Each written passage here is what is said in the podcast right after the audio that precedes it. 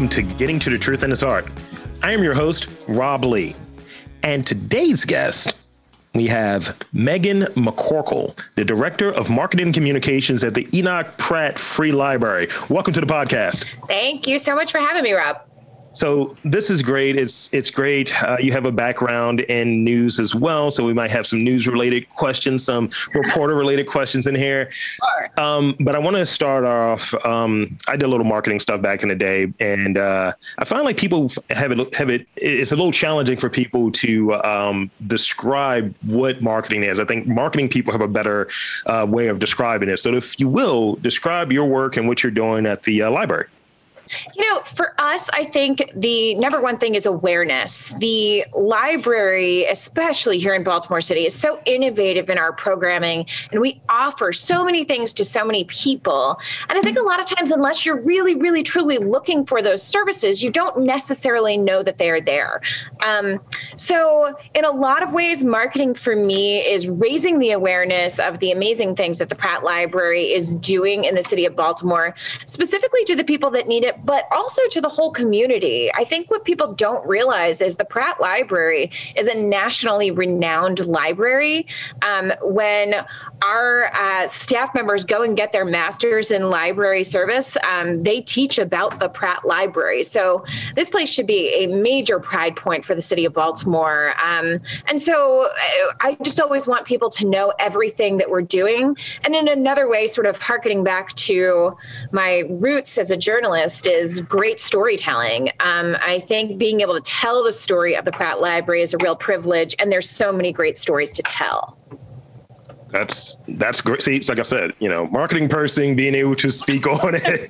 Um, so, uh, how so is it true that the there are more than twenty branches? I, I think I read that somewhere, but I'm I'm not sure. How many branches um, are, are there? So the Pratt Library has our central library downtown in Mount Vernon. Um, that is the also the State Library Resource Center, which is really interesting. We're the State Library of Maryland and then the Central Library. So if you've seen it, it stretches about two full city blocks, so it makes sense. Right. And then we twenty-one neighborhood branches all around um, Baltimore City. And then we actually have three mobile units. So we're able to serve those communities that we don't have a branch in. So we have a book buggy that is for little kids. So you can jump on and come on to story time. And we travel to daycare and W I C centers for that.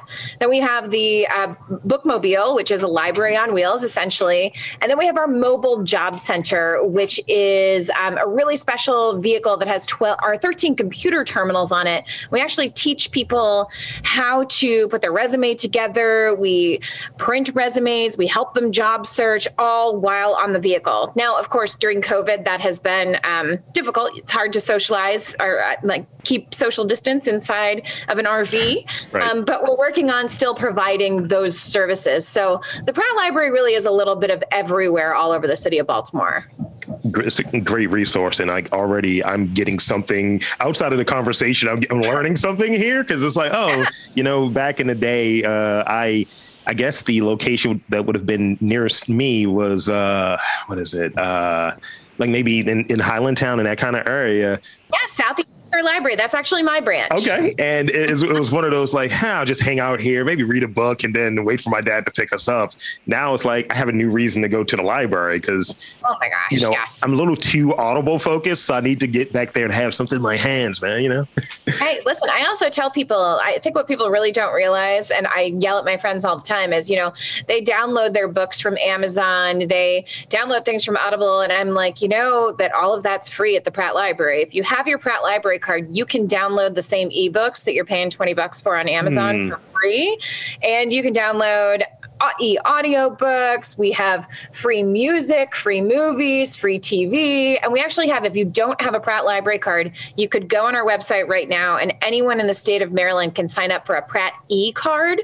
So if you signed up, you could be like watching a free T V show within the next ten minutes. You're selling tickets there, McCorkell. I'll, I'll tell you that much. And my job. So I read that you you moved from being an Associated uh, from being an Associated Press and award-winning uh, T V news reporter to working for the library. So so how did that transition? How did you get there to to the Pratt Library?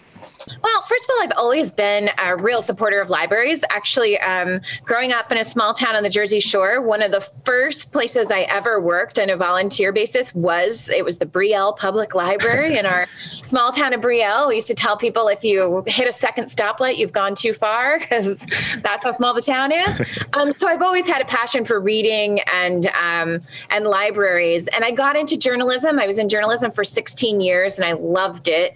Um, but it was time to look for a new challenge. And I was already involved with the Pratt Library. I was part of the Pratt Contemporaries, which is the young philanthropy group mm-hmm. with the Pratt Library. So I was really familiar with the work they were doing. And I actually knew the previous communications director. And so when the job opened, he asked me if I was interested in it. And I talked to him a little bit more about it. And I wound up applying, kind of just saying like, whoa, we'll see. Um, and when I went in for interviews, I was just more and more inspired by everything the Pratt Library does. And like I said, I, I've been able to take my skills as a storyteller and move that into our marketing and communications department. When I first started at the Pratt, which was about four and a half years ago, I was the entire communications department. Um, I had half of one other employee, Tracy, um, that she did our social media. I used to laugh and tell her if there was a fire in the building, I only had to save half of her because she was my half employee. She worked half in another department. Um, and today, four and a half years later, we have nine people that work in marketing and communications. That's great. Yeah, we've been we've been expanding. I'm really proud. Our department actually, you know, this is sort of in library world, so people. People don't realize it, but the marketing and communications department at the Pratt Library has won the National Award for Library Marketing two years in a row, back to back. We were laughing, saying that we didn't know you could win back to back. We're not sure a lot of other people have done that, but we're very proud of our efforts to raise the awareness of the Pratt Library, and it's being noticed across the country. Let's let's get that three-peat. Let's use that journalistic skills to do our own version of The Last Dance, but you know, library oriented, that'll be great. I know. I was trying not to be too too gluttonous. We didn't take it home this year. We didn't really apply this year because we were so busy within COVID trying to, you know, put together a mobile library and, you know, change the way that we operate. So so awards were not on our radar for right now this year, but. Mulligan a year. It's all, it's all good. It's all good. uh, so you're so you're a Jersey transplant coming coming down here. So, yeah. you know, so ultimately, was it a career move that brought you to Baltimore? And ultimately, um, what, what keeps you in Baltimore outside of maybe outside of maybe work? Um, is it the people? Is it the culture? What, what brought you here and what keeps you here? Sure. So like like you mentioned, work brought me here. Um, I was a journalist and I worked a little bit of all over the place. I was in Washington, D C. That's where I went to college. And I worked um, a lot of journalism jobs there at a lot of different T V stations. And then I got transferred out to Columbus, Ohio, which was a great experience. Um, I learned all about college football in Columbus, Ohio for the Buckeyes and Ohio State. So I was there for about two and a half years. And then the opportunity came up to work at W J Z here in Baltimore. Um, it was closer to my family. It was back on the East Coast. Um, I had visited Baltimore quite a bit when I lived in Washington, D C. So, um, but you know, it was nothing like the experience of actually living here. And so I've been here for about five years now. And oh, I'm sorry, more than five years. I've been here almost ten years now. I can't believe it. Um, and I think the thing that keeps me here is the people, um, especially when I was a journalist. You work in different cities and the people are different in every city. In the Midwest, they're like shockingly nice, like to the point of where an East Coaster is kind of like, what's going on? Like, do you want something from me? So it's kind of funny. It took that took some getting used to. But in Baltimore, people are just real. Um, they're exactly who they are. And it's not that D C mentality of like, what do you do for a living and what can you do for me? Mm-hmm. Um, which I lived with for a really long time. Here, my mom laughs at me because she'll say like, oh, that friend you mentioned, like, what do they do? And I'm like, oh, I don't know. Like, it is the cool person. Like, I don't know what they do for a living. It doesn't, it didn't even faze me to think about that. So there's something about Baltimore that, um, that is really special. I think the food scene's amazing. I think the art scene is amazing. Um, there's so many great hidden gems here. And I think nationally, people really don't get a chance to see that. But if you live here, um, it's so appreciated, appreciated. Yeah. Um, and, I, and I think that's one of One of the things that this podcast and a few others aim to do, and it's show that we have cool people here that are connected to the the scene, uh, various scenes, um, the culture here, and all of these different things, and kind of adding to what the, that larger story is, and add a, a different layer to it. Cause usually the, the story is not the, the best one, um, as far as what Baltimore is. And one of the efforts that I put in place and v- being very demonstrative about it, it's like, we got to show that there are people here, not just blind numbers and blind stories and, oh, this negative thing happened here, but show that, no, we have a lot of vibrancy and light and cool things here. And, you know, I'm sure people listening to it don't know many of the things you said earlier about the library in itself and kind of take that for granted. Mm-hmm. Oh, no, absolutely. I mean, I remember one of the first weekends I moved here, the kinetic sculpture race happened. And I remember being like, what is going on? And that is one of my very favorite events every single year since then. Because like, how many people get to like in the in their city see a giant pink poodle going down the street? Like, I don't think that happens in a lot of cities. And it, it's been one of my favorite things. It's the quirkiness of Baltimore with things like that and the way that we rally around that and really support it. Um, I just love that. I love that about the city. Yeah. And, and I've like in all of the interviews I've I've had on, I've, I've heard that that that common theme. And it's almost like a it's almost a vetting mechanism to, to tell how long a person has been here. We'll we'll hear the the two things about the that kind of accessibility, like it's It has some of the, those resources that are there for a larger city, but still like a small city. And in terms of the the people, it's just that authenticity, that people are real. Those are the things that I hear, but I think it's a metric or a rubric to determine how long someone has been here, of how they're described the people, how they're described the city um, by and large.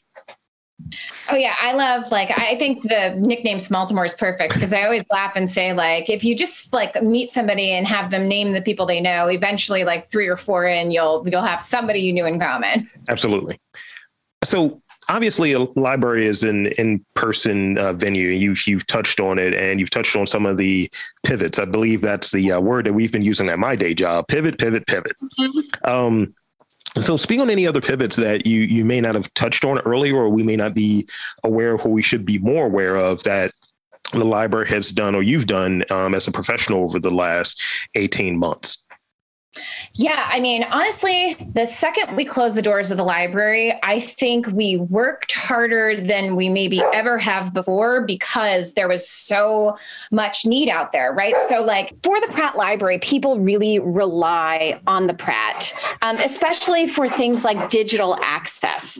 Yeah, I would say um, right when the pandemic hit and we had to close the libraries, the first thing we thought about was the people who stand outside our libraries every single day to access our computers, because the Pratt Library is the leader in digital equity in the city of Baltimore, bar none, and is a statewide leader too. We provide internet all across the state for people. So the first thing we started doing was thinking about like, what can we do to get people the internet that they need? Because internet is, you know, it's almost a basic human right at this point. Yeah. You, if you need unemployment, if you, you have to file for everything. If you need a job, it all happens online now. So some of the first things we did were um, we actually attached antennas to the outside of eight of our libraries so that people could stand outside the library and socially distance and still have access to Wi-Fi on their devices. Um, so that was one of the first things we did. Next, we started... Uh, we bought, with private funding, we were able to buy a lot of hotspots and Chromebooks, and we started lending those just like we lend books. Yeah. Um, so that was one of our main things. Our programs, I mean, the Pratt is known for our programs, nationally known for for our programs. And those programs never stopped through the pandemic.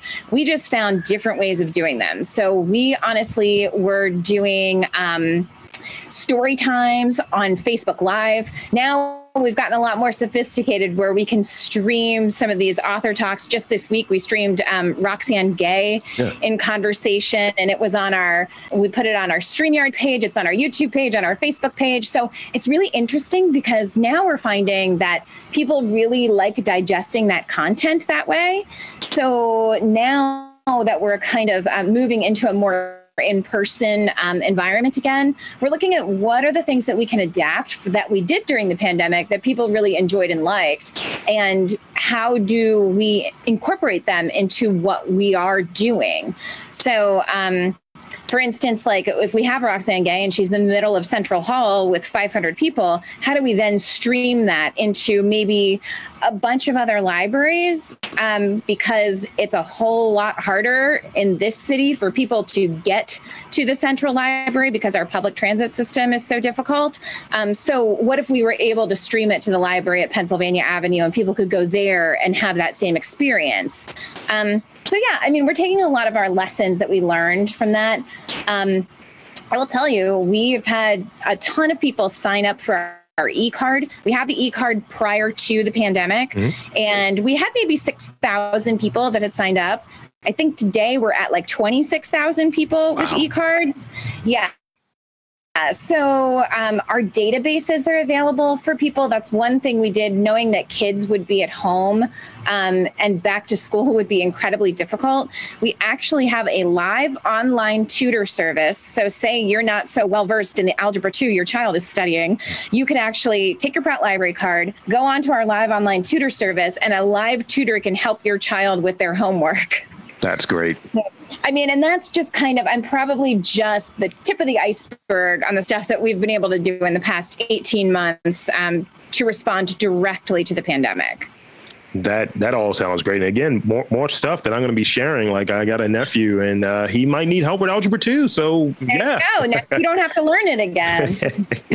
um, so how do you stay attuned with what's going on uh, with the, tam- the, the the the pandemic uh, without being bogged down with just the, the, sometimes it's just like I need to disconnect from it. So how do you, you you stay attuned and looking for like maybe new and creative ideas with that, that shadow of the pandemic kind of kind of being around? Because some people are like, ah, we can't do it, moving on. But so how so how do you kind of navigate that? I think the Pratt Library, like, and I agree with you. Uh, I, I keep telling everybody, you know, we feel more tired than normal, I feel like, because there's this like constant crisis, like running in in the background now. And so it's really hard to kind of process what that looks like when you're trying to um, when you're trying to survive the pandemic, just like a normal, normal person. But I do think the one thing that keeps us going at the library is the fact that we know so many people rely on us and they rely on the services of the library. And so I think if you go back to our mission, and we're so many people, I, listen, I feel like I'm blessed because I get to go to work every day. And I always tell my team, like, our job is just to help people. Mm-hmm. That's it. And like, we're a different cog in that wheel than maybe the librarian that's on the front line helping people, but we're helping people by letting them know that those services are there. And I really think that the people that work for the Pratt Library all have this motivating drive to help people. Mm-hmm. And so even though you are in this kind of worldwide crisis and you're seeing all of this on the T V, we're constantly sitting there talking to each other about like, so what can we do? Like, what can we do to make people's lives easier? And we hear a lot from, you know, we have our customers that are coming in every single day telling us like, I can't access unemployment. I have, um, you know, issues with my food stamps. And the Pratt has always been so responsive to that. Mm-hmm. So we have social workers that work in our libraries. We have lawyers in the library. Um, so I think in a lot of ways, the Pratt is still doing exactly what we did before. We're just finding new and inventive ways to make sure that those services get out there. I always laugh. I say in the city of Baltimore, like, if there's a problem to solve, a lot of times people turn to the Pratt Library to solve it, even if it's not like a traditional service. And it's always amazing to me because we actually do find a lot of ways to solve these problems. Yeah, um, I, I remember it was a period, uh, it was, I guess it's the uh, the Northwood branch, what have you. And I just remember it was a period where uh, my brother and I, we were both unemployed and uh, for, for, for a fair amount of time. And the library became like a regular thing, at least twice a week, just going there. It's like, all right, focus on some interviewing stuff, get on the internet for a little bit, because, you know, when there is a divide and you don't have the access to some of these things, the like the library, from my viewpoint, has always been viewed like it's it's necessary. And I kind of came to that realization that it's necessary, is something that you can use, take advantage of it, um, once I became an adult, because I've always kind of had the internet and so on. But when things got a little bit more challenging, I was like, all right, what are the resources that are available? And It it was the best version of that. It wasn't like, oh, let me borrow a friend's computer, let me go through some books and all of that stuff. But it's like, go to the library, it's right there. So I'm always near one. That's another thing too. Yeah. No, I mean, that's the best part. That's why like the Pratt is in so many neighborhoods. So there really is um, kind of a spot that everyone can hopefully reach. And I mean, that's great to hear. Uh, it, libraries have really evolved into, like, we have workforce development librarians that, like, it's their job specifically to help people with resumes, with unemployment, with doing job searches, but also doing mock interviews. So we have a ton of programs that are directed just towards that. And we actually have a job center at the Central Library. Um, it's the Job and Career Center, and it was uh, erected during the library renovation, which the library was renovated. We opened in twenty nineteen, the new renovation. And the spaces that we have in there are really remarkable. So we've got like a large classroom setting. So say there's a big resume writing workshop, you might be in there. But then we have smaller spaces that have technology in it, so that say like you and I are doing right now, we have to do a Zoom interview or a Skype interview for a job. You could actually do that at the library. And in that way, you know, I think people, instead of sitting shoulder to shoulder at a computer bank, you feel like a second class digital citizen doing something like that. We're going to put you in a professional setting where you will look like a professional who is ready for a career change and ready for that job. And the library really helps with that empowerment by creating those spaces for people.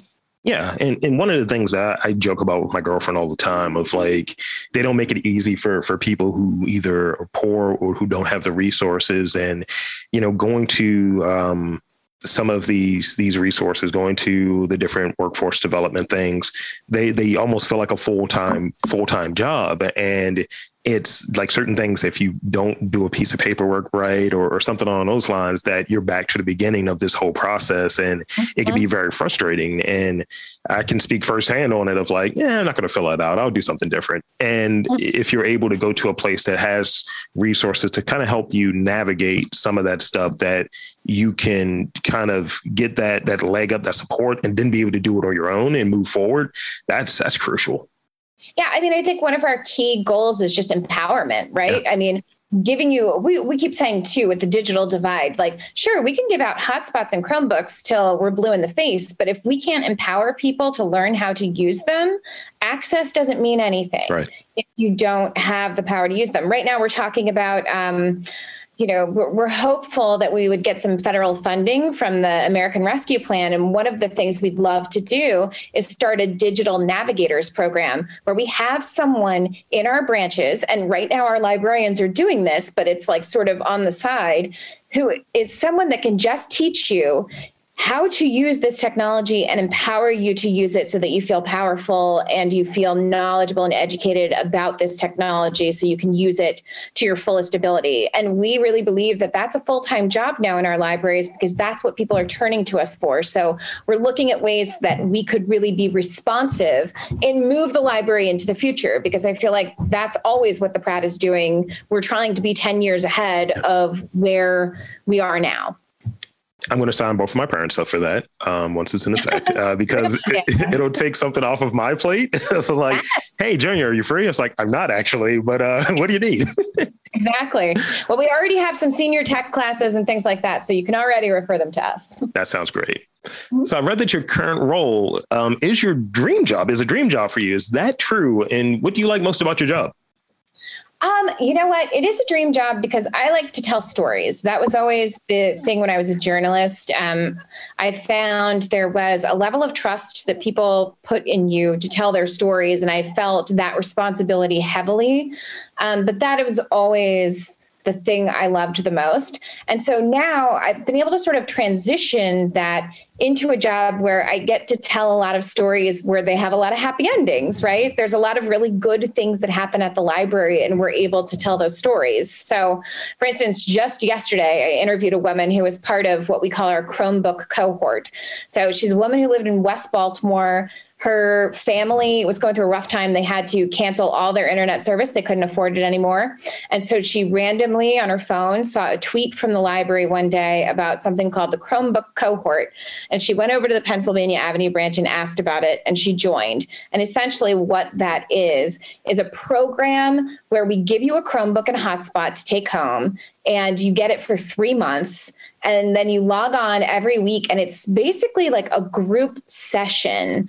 Um, and it's people from, you know, all over the city in this group session with somebody from the Pratt Library. And they talk about like, what are their goals? So what's your career goal? What's the next step you want to take? And how are we going to all work together to help you get there? Um, and so just to be able to like listen to how empowered she was and how much that meant to her and how much it changed her life.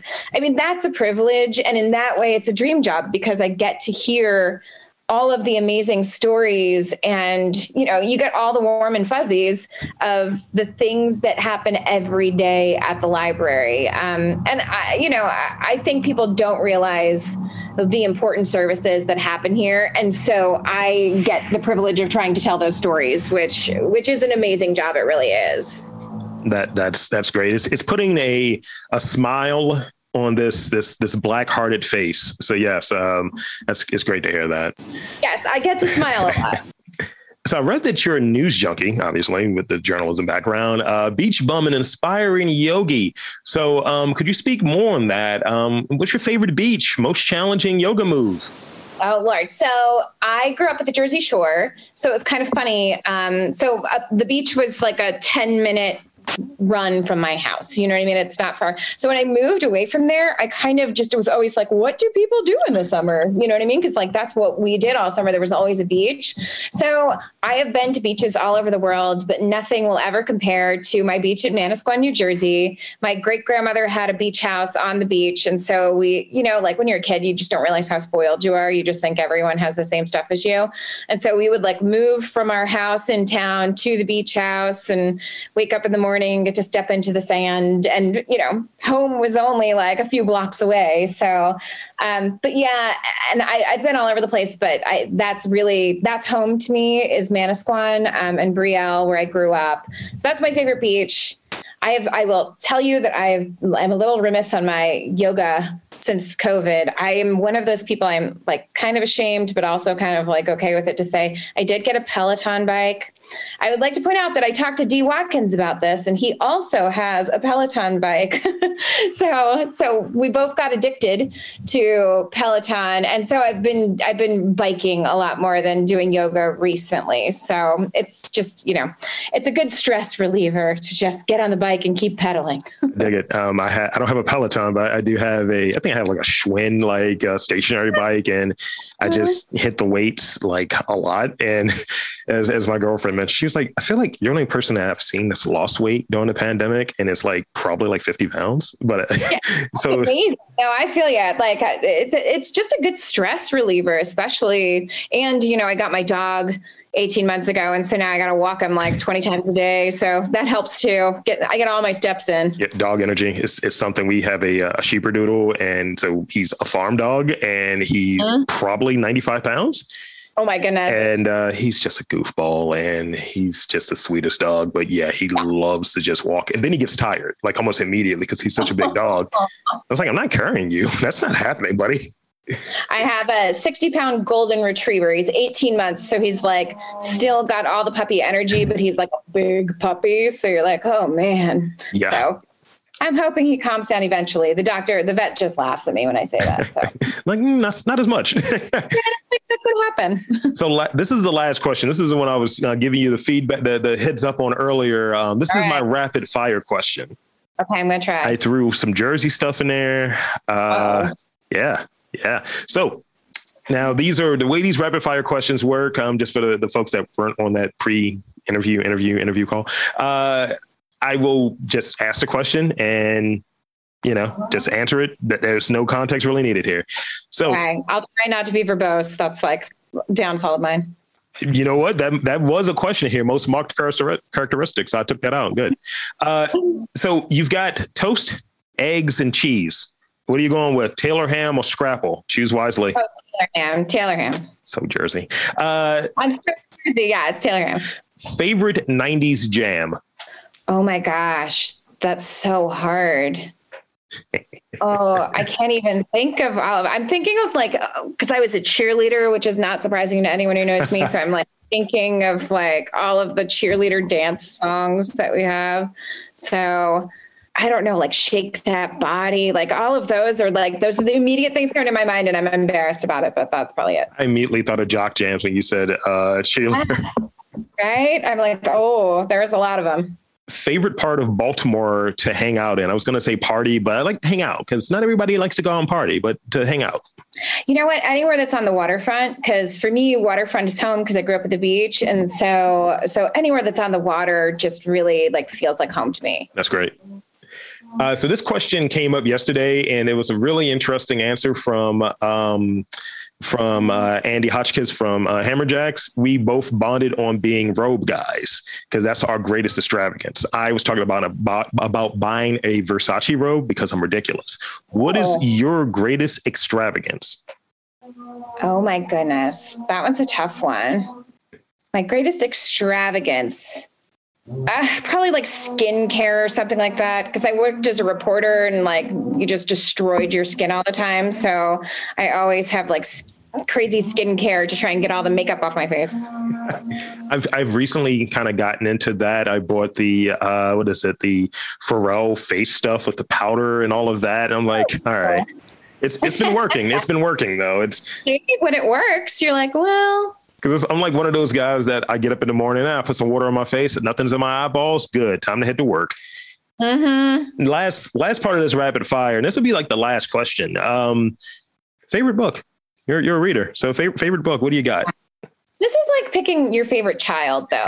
You know what I mean? Like if you work in a library, it's really, really hard to say. And my favorite book is usually whatever book I'm reading right now. So I'm going to give you two answers because okay. the I am reading right now is called, ironically, it's called The Midnight Library by Matt Haig. And it is a great book. I really am in love with this book. It's a page turner. And I like, it was funny. My team put together a top five list just this week of the top five things like most checked out at the library. And number one is The Midnight Library, that book. So good taste. I'm in the middle of Yes, I'm in the middle of reading that right now. So at least I'm on trend. Um, and my favorite book of all time is The Alchemist by Paulo Coelho.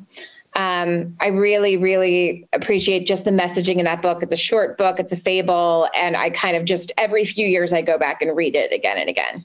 That's that's great. Um, it's, and it's good to hear um, of a rereadable, if you will, like people that just go back to checking out books. Like um, I, I do the ebook stuff. So I've just been doing a deep dive into Robert Greene stuff. And I was like, all right, yeah. I just it's just everyone that's it's just in there. It's like I'll go to sleep because I like to process stuff when I'm sleeping and I'll wake up. I was like, yeah, yeah, yeah. Martin Luther King did do that.